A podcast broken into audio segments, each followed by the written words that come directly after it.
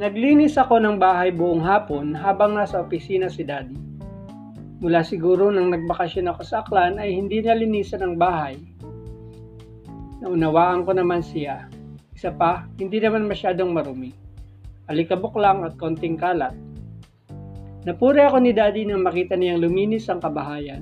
Sabay sabing, may hihingi na naman ba ang binata ko?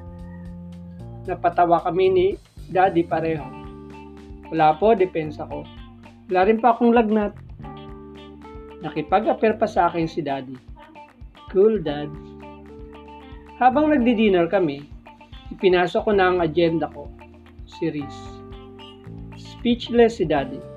Hindi niya nasabi ngayon lang ako magkakasyota. Ang sabi lang niya, simple lang.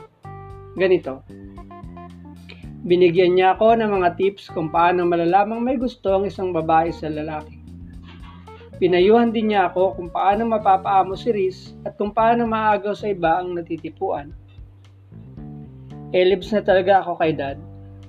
Sana lang ay magawa kong lahat ang mga sinabi niya. Sana lang din hindi ako dalain ng katarpihan. Kapag nangyari yon, malamang pagpapari talaga ang bagay sa akin. Proud akong masabihan ng like father, like son.